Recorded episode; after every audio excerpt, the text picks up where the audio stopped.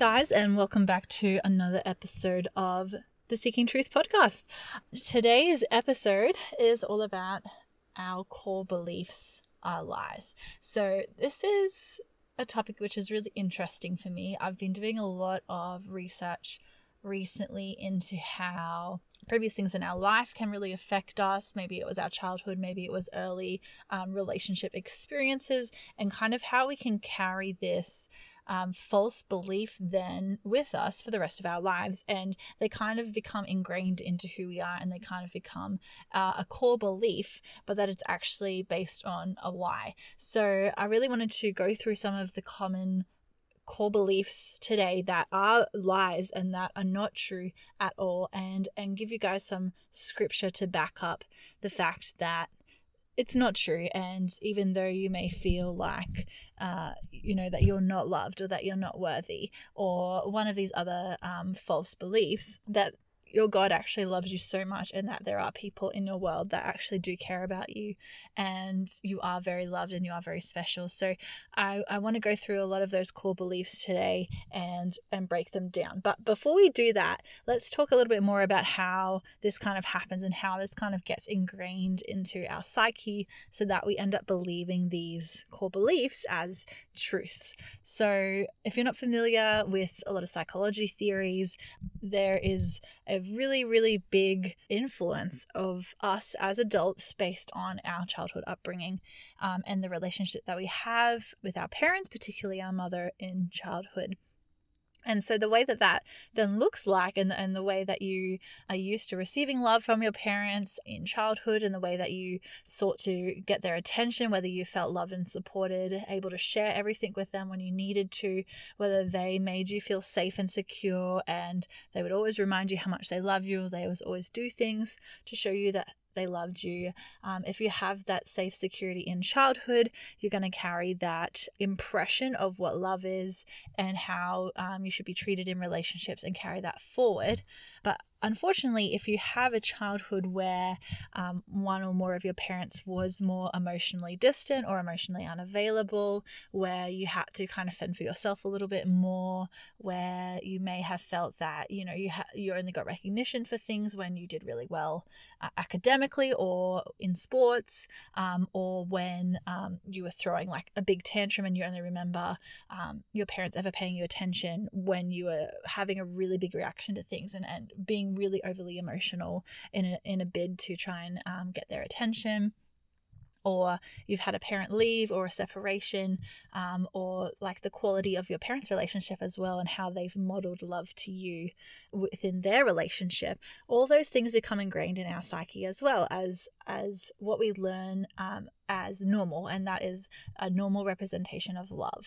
Um, and then we carry that forward with us all through our life, and we are actually seeking to recreate um, that impression or those emotions of love because that's what we I've grown up with as that's our, that's normal. We kind of imprint on that type of love, and we seek subconsciously to recreate those in relationships, even when we don't want to. So if you've had emotionally unavailable parents, you will always be drawn to people who are emotionally unavailable, even if your conscious brain knows that that's not right and that's not healthy and you're trying really hard to avoid those kind of relationships. You will subconsciously still be drawn to those type of people because they're recreating and mimicking the feelings of love you had in childhood. So that's kind of how it, it, it happens and how it gets ingrained. If you've had traumatic relationships as well, so if you've had relationships that were really um, turbulent, that were very up and down roller coaster, one uh, hot and cold, like one day they're showing you how much they love you, the next day that they've completely backed off, and you're, and you're constantly having that bid for their love and affection and attention, and you feel like you're stepping on eggshells and you never kind of know what kind of personality you're going to get today. That will actually um, imprint you as well and, and create a lot of stress and uh, develop the psyche in you that, you know, I'm I'm not good enough. Uh, my emotion, like who I am as a person, is influencing their emotions, and I need to always make sure that I'm perfect so that they aren't getting angry at me. You know, it's my fault if they get angry at me. Kind of feeds into this negative thought pattern, which again is not actually true, but our brain tricks us into thinking that this is true and becomes so subconscious that you then aren't able to recognize that that's actually the thought pattern that drives a lot of your behaviors. This thought pattern of I need to prove I'm good enough, or complete fear and anxiety whenever someone gets upset, because you're internalizing that as uh, it was my fault, and you're taking that responsibility and burden on yourself now to try and fix it and to make it up to them, even if you weren't the one that's actually instigated that reaction or that you did anything wrong. Um, and yeah, there's so many, so many core beliefs um, that are in us without us fully realizing it. Um, but if you take the time to settle down, take the time to go through some of your behaviors and analyze, why is it that I actually do that? Um, why why did I react in that way to that person when they said that thing? Or why is it that I always notice myself trying to help people and being the helper and wanting to go out of my way to to make people feel happy? If you actually take the time to sit down and analyze those thoughts and analyze those behaviors, you'll eventually come to your core beliefs and finding out what you believe about yourself that's causing you to behave in that way. So I want to break down some of those core beliefs today, because like I said, a lot of them are lies. A lot of them are due to past trauma. A lot of them are due to the way that we were raised, and they're just not true. And we know they're not true because that's not the way that God's designed us, and it's not inherently who we are as a person. I kind of view it as something that's been added on top, like a layer, a layer that is blocking our true um, identity or our true thoughts or our true natural way of thinking. But it's it's almost like that that way of thinking has been rerouted through this negative space now, this negative um, thought pattern, because of something that's happened. And so that's something that happened has been laid on top of us, and by identifying it and working to destroy it and to remove it, um, you're able to then be recentered in who you are as a person and your true identity, your true worth and your true value, and to start to respond and react to situations based on this um, newly found like sense of security in yourself, and really discovering yourself for who you are again, rather than um, the person plus the reactivity that you've developed due to your um, your trauma and your false beliefs. So let's start with one of the, I think, most common beliefs that's out there, which is just, I'm not good enough. So I'm, I'm not good enough. No matter what I do, it's just never enough. I could work on this really hard all day and it's just never going to be enough. And again, that's that is the first core belief that is a lie. So it says in two Corinthians twelve verse nine, "But he said to me, my grace is sufficient for you, for my power is made perfect in weakness. Therefore I will boast all the more gladly of my weaknesses, so that the power of Christ may rest upon me." So this is a very famous verse. I'm sure a lot of you know and recognize it. But basically it's saying that you should you should be proud of your weaknesses. You should be boasting about them, because in your weaknesses, that's when the, the difference between the way you're performing and where your actual skill set is, or, or the way that you, the the impact that you're making in the world versus, again, your skill set, that difference is because of God, and it's because of God's grace, and it's because of God's strength that he's giving to you. And so you shouldn't be ever afraid of being viewed as weak or being viewed as not enough, because God will always make up the difference. If he's put something on your heart, he's going to make up the difference for you to get there. You, he's never going to put something on your heart that he knows you can't achieve. That just doesn't make any sense. Why would he put a vision on your heart that he knows is not achievable, right? So even though you feel like you're not going to be able to get there, that I don't know enough about this topic, or I my skill level is not enough to to do this, I'm very underqualified, guess what? God's aware of that, and God recognizes that, and God says, my grace is sufficient for you. You know, my power is made perfect in weakness. Boast about your weaknesses, because then you will bring glory to me as the as the thing that's that's carried you through, that's created that gap and that difference to be complete, um, to be obsolete, and I'm the one who's going to carry you through.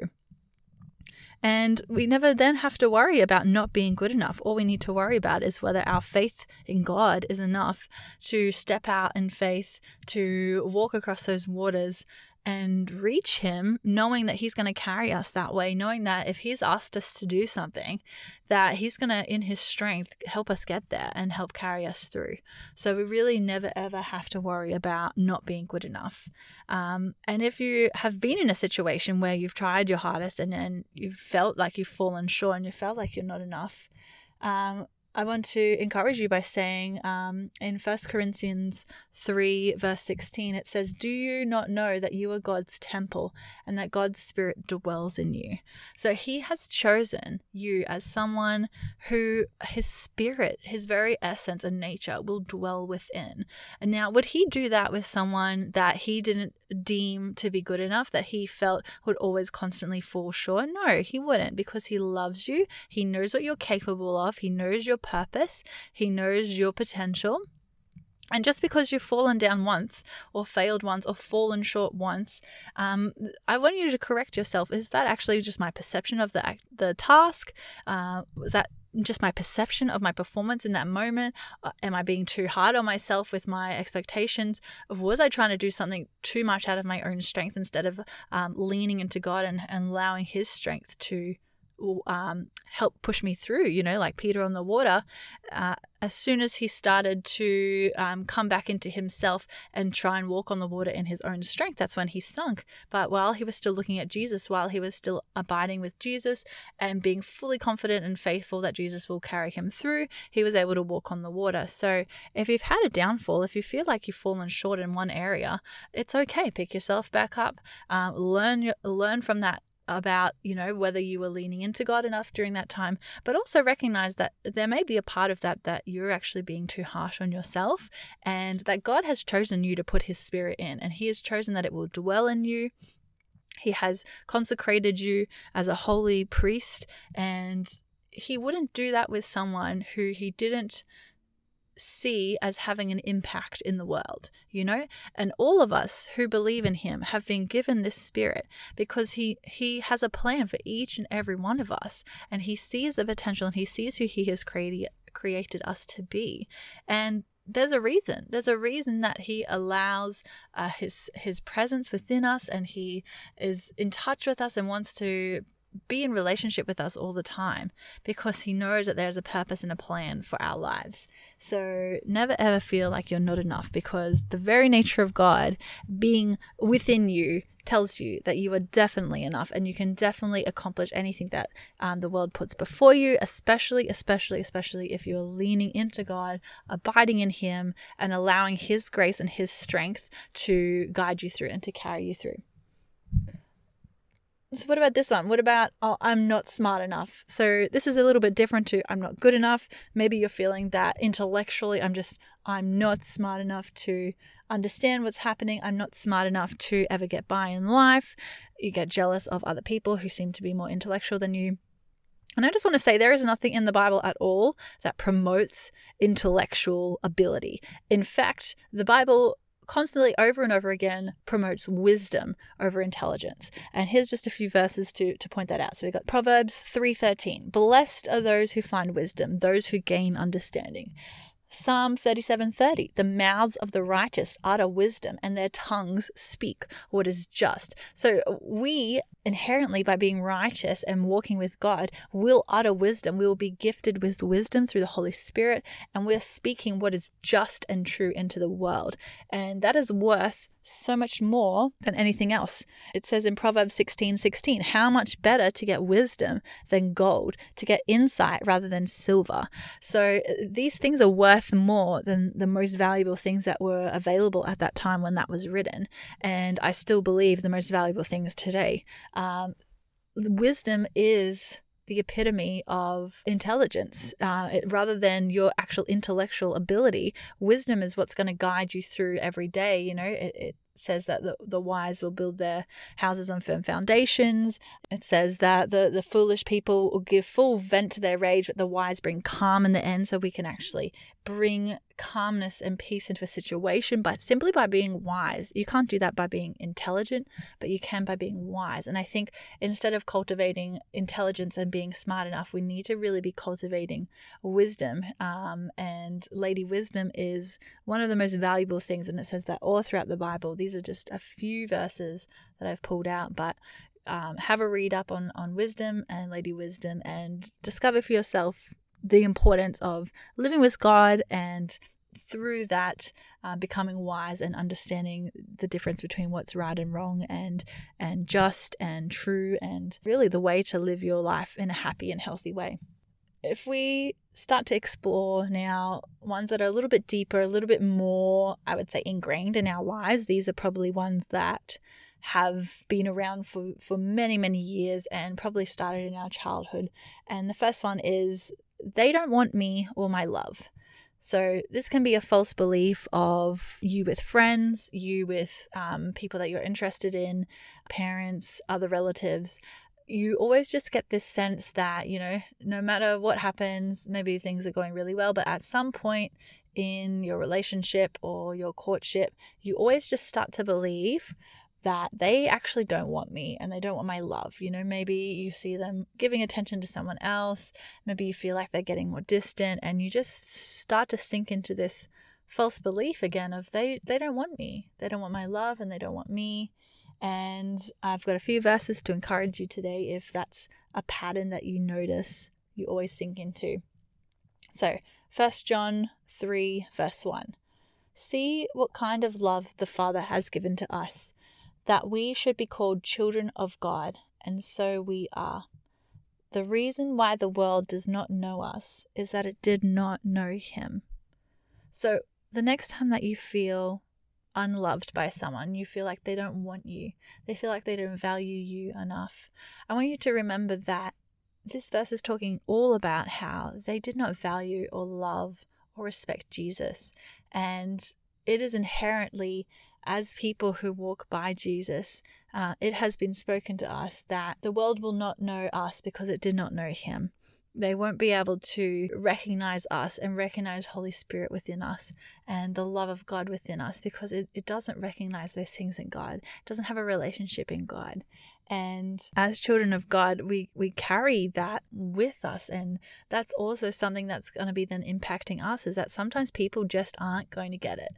Sometimes people just aren't going to get how valuable, how worthy, how holy you are, how righteous you are, because they just don't have that level of relationship with God. And it comes back to that wisdom thing again. As that person will grow more in wisdom and intimacy with God, they're going to be able to recognize your value more. But it's not because you're not good enough, and it's not because they're not able to love you as a person or because you're unlovable as a person. It's actually just because they are not recognizing your worth, because they don't actually have that relationship with God, and they're not able to to recognize those qualities within you. It says in, I think it's um First Peter, something about, you know, don't be surprised when the world hates you because they hated me first, you know. So this is something that just as Christians, it's it's kind of inherent in our nature, is, is that some people just won't be able to relate with us because we're living a completely different, abnormal life to what they're living, you know. And just that depth and intimacy with God and how he influences our life is going to make it really difficult for other people to value and appreciate us. I also wanted to bring up, though, First Corinthians thirteen, verse four to eight. Everyone knows this verse. Love is patient, love is kind. It does not envy, it does not boast, it is not proud. It does not dishonor others, it is not self-seeking. It is not easily angered, it keeps no records of wrongs. Love does not delight in evil, but rejoices with the truth. It always protects, always trusts, always hopes, always perseveres. Love never fails. Now, why am I bringing that up? I want to highlight that part about it is not self-seeking. And I want to ask you, is the reason that you're so upset that this person doesn't love you or want you back because you were loving them in the hopes that they would love you back? Were you being self-seeking in your love, in that your love actually wasn't unconditional, and it wasn't patient, and it wasn't keeping records of wrongs, but it was actually loving them with the hope that they would return that love to you in the way that you were expecting them to love you, and having reciprocal love? Um, and if that's the case, I can totally, totally understand falling into that trap, because I do it all the time. But it's so important to understand that our love, when we love other people, we can't expect them to love us back on the same level that we're loving them. And that's really, really up to us to guard our hearts and to be sure that we're giving people a level of love that we're comfortable with sharing with them, knowing they may not ever be able to return that. So if you're someone who gets really emotionally attached to people, really guarding your heart, really making sure that the love and the level of love you're giving people around you is at a level that you're not going to become emotionally attached to the point that you'll become upset when you feel like they love someone else more or that they're not able to return your love. Instead, you're loving them in a way that's really, truly selfless, not self-seeking. I'm loving you because I want the best for you and I want to support you and I'm not expecting anything in return. And it's it's that beautiful kind of unconditional love that we should be aiming for. Obviously, Jesus loved so many people and would be so kind and bless so many people. And not everyone was thankful. Not everyone reciprocated that love. And I'm sure he grieved for it. And, and I believe that we are allowed to grieve for these things. But I believe it shouldn't let us get down, that we shouldn't get stuck on particular people for not being able to return our love. If you're in a relationship with someone and you're starting to feel this like distrust come in, starting to feel like they don't love me anymore or that they're loving someone else, I want you to, to really reevaluate in yourself, what is it that's getting drawn up in me? What is it that's getting triggered? Um, what is it in their behaviors that's making me feel this way? How could I feel more safe and secure? Is it that they're actually just being friends with someone else, but because I have invested so much of my time and energy and effort into this relationship, I'm feeling upset that they're not wanting to receive reciprocate that? And really evaluating again, am I doing what I'm doing out of unconditional love without expectation in return? Am I allowing that space in the relationship for equal pursuit in both parties? Am I um, being self-seeking in my love, where I'm doing things with the subconscious expectation that they'll return it one day and they'll treat me the same? And so I want you to, yeah, really check your heart with that. Be patient, be kind, persevere and trust in your love, but doing it in a healthy way, a healthy kind of love, a love that isn't jealous, a love that doesn't envy, it says. And I want you to reflect on your own life as well. You know, you love other people outside of this person.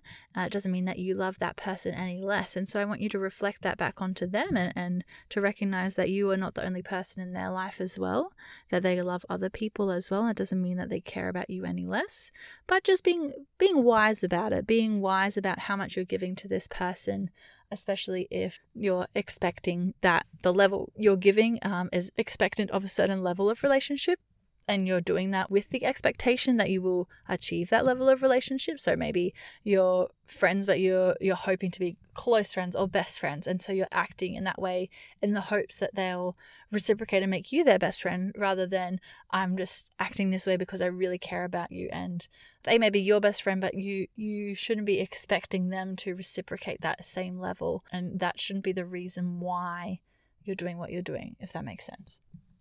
So that was a really big, a really big one. Um, I think that's because that's something that I've really been learning a lot about myself. And that's one that is really, I guess, probably one of my most common thoughts as well, if I'm being truly honest, which is why I work so hard to overcome that. Um, another one.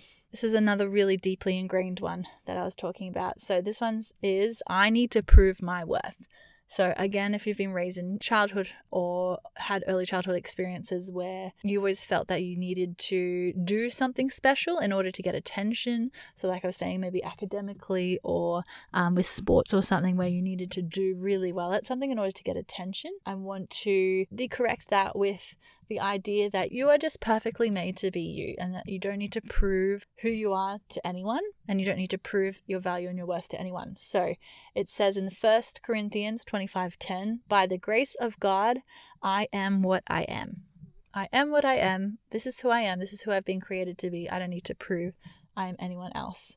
Proverbs thirty-one twenty-five, she is clothed with strength and dignity, and she laughs without fear of the future. I'm clothed in strength and dignity in who I am as a person. I laugh without fearing the future, without worrying about things. That is who I am, and I wear that around me. Psalms forty-six five, God is within her, she will not fall. So you don't need to prove yourself to anyone. God is always with you. He will not let you fail. You don't need to prove that you're good enough to get their attention, because God is always with you and within you as well. And Romans five eight, I love this one. I loved you at your darkest. So even when you were at your darkest, God was always there. God was always loving you. You don't need to prove that you're good enough or reach a certain level of being good enough um, in order to have someone love you back, because God has always loved you even at your darkest. The next one is one that's really quite deep, and I think again this is one that people will have ingrained in their psyche to a level that they probably don't even recognize it's there, but it is, I'll never find someone who loves me. But with this one, I really want to break down that we shouldn't be depending on earthly people to make us feel loved. Um, Christianity and recognizing who Jesus is and recognizing who God is, is all about recognizing that he has loved us with such a powerful, undying love that he literally would sacrifice himself uh, in the ultimate slaughter in order to just be in relationship with us. And that was even without us expecting to love him back. Um, that was just to open the door so that if we so choose, we could have relationship with him. And he's always given us that choice. And so saying I will never find someone who loves me is completely disregarding everything that God has done for you and the amount of love he has for us and the level that he has gone to pursue us and to seek relationship with us, even knowing that we could at any point walk away or choose to disobey him. So it says Romans eight thirty-nine, very famous verse, neither height nor depth nor anything else in all creation will be able to separate us from the love of God that is in Christ Jesus our Lord. Nothing in the world or spiritual realm will be able to separate us from the love of God. He has always loved us and he will always love us. And every moment that we feel that we are unloved and that no one will ever love us, I want us to remember that God loved us before we were even made. And he will always love you no matter what you do, and no matter if you feel that you're not good enough or that you've made mistakes and he just won't want you back anymore. Again, those are core beliefs that are lies. They're not true. God will always love you and have grace towards you and forgiveness towards you. And sometimes forgiving, forgiving ourselves is the hardest thing to do. For God so loved the world that he gave his only son, that whoever believes in him should not perish but have eternal life. John three sixteen. We, by believing in Jesus, will be able to spend eternity with God in heaven. That's all he wants from us. It doesn't say whoever believes in him and follows every single commandment and never, ever, ever does wrong in their life will have eternal life. It doesn't say that. It just says whoever believes in him. And that's the key thing. He has done so much for us and wants to spend eternity with us just by believing in him. You know, just by opening that door into saying, God, I recognize who you are and I recognize what you've done for me. And then he wants to spend eternity with us. Isn't that crazy? Isn't that so loving and so beautiful? And it should be out of that love and that recognition for, oh my gosh, like I am so awed and overcome with this love you have for me, that you want to do things and kind things in return and reciprocate that love to him by doing what he says is good for us and will keep us happy and keep us in relationship with him. And that's why we live the way we do as Christians, um, not because we're told to per se, but because we love him so much and we know that if he is someone who would do this for us, that the other things that he says, the advice he gives for how to live our lives is probably the right thing and is probably going to be in our best interest, you know, and not for, for harming us, but for good. And so living that because, one, we trust him, we have faith, but also because we love him, we want to show that love to him and demonstrate that love to him in the way that we can, which is showing others how he loved us through our actions and through our lives. What about this one? I'll never be as good as them. I'll never be as good of an artist as that person. I'll never be as good as a preacher as that person. I'll never be as righteous as that person. Well, Romans three twenty-three, all have sinned and fall short of the glory of God. Matthew five one to four, blessed are the poor in spirit, for theirs is the kingdom of heaven. Blessed are those who mourn, for they shall be comforted.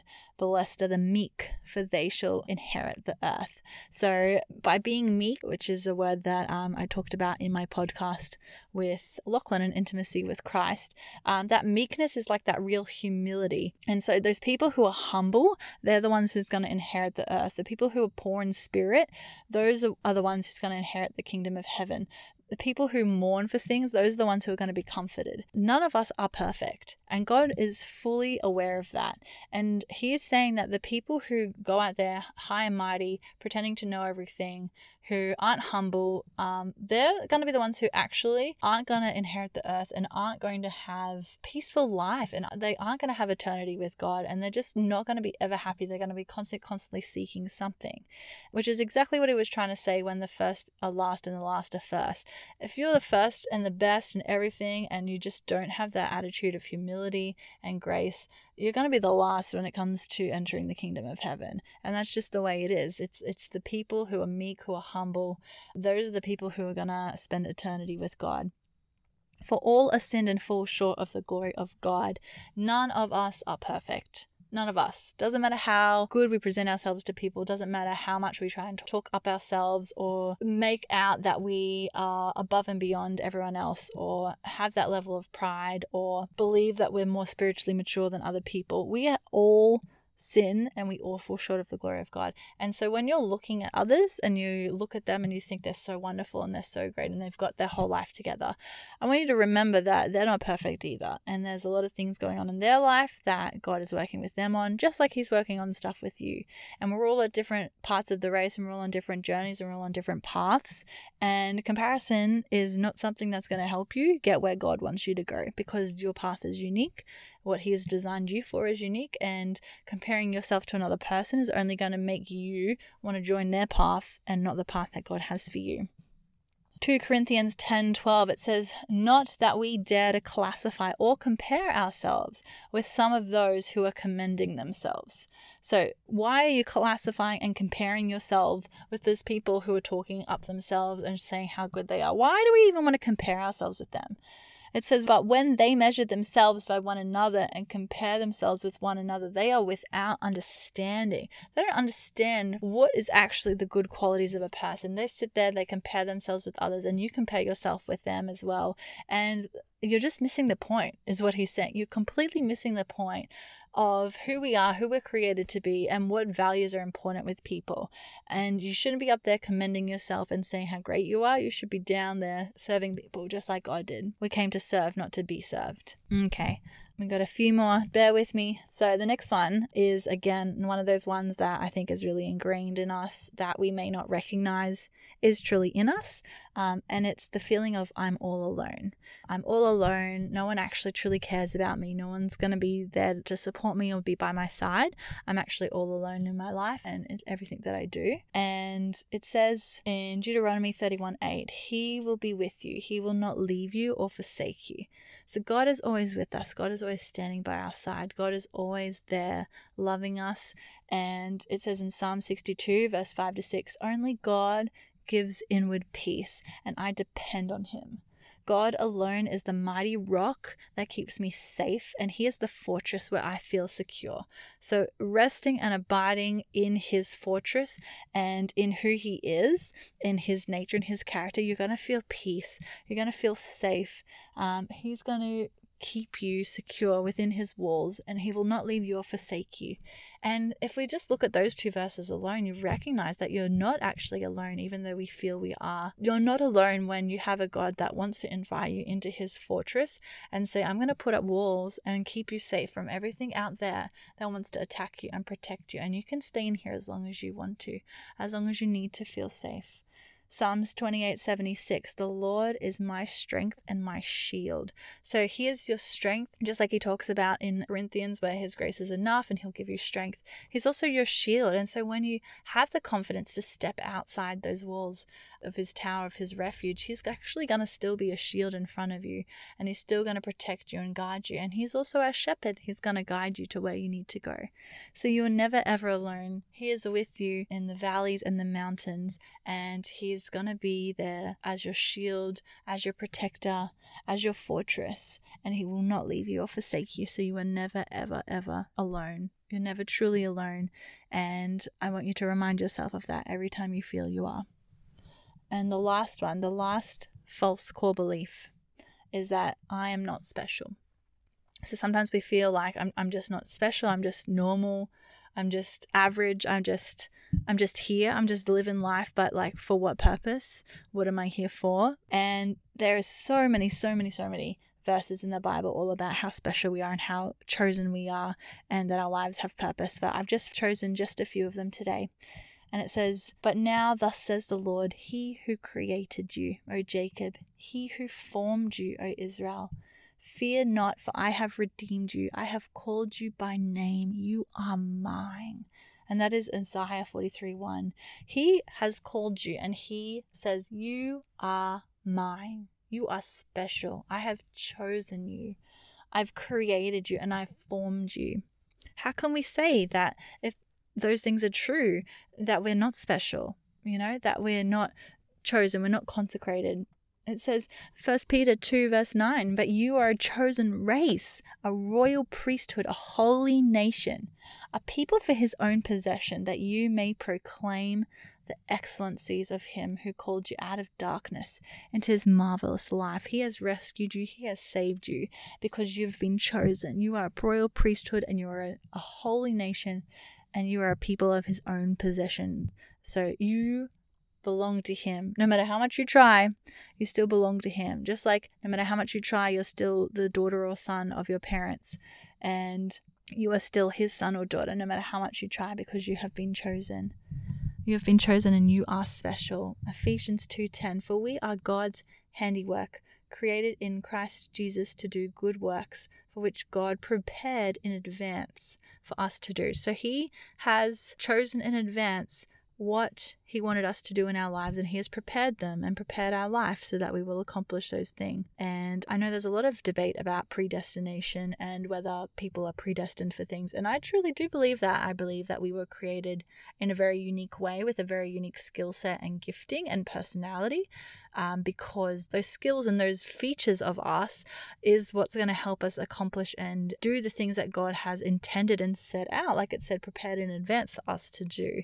So I I do believe in predestination. I do believe that everyone's created for a reason and a purpose, which inherently in itself overlies this whole thing of not feeling special, and it, it shows that it's completely not true. There's a final one that says, "Before I formed you in the womb, I knew you. Before you were born, I set you apart. I appointed you as a prophet to the nations." He set you apart as someone who was special to accomplish something. He formed you in the womb and he knew who you were going to be before he even did that, because he had a plan and a purpose.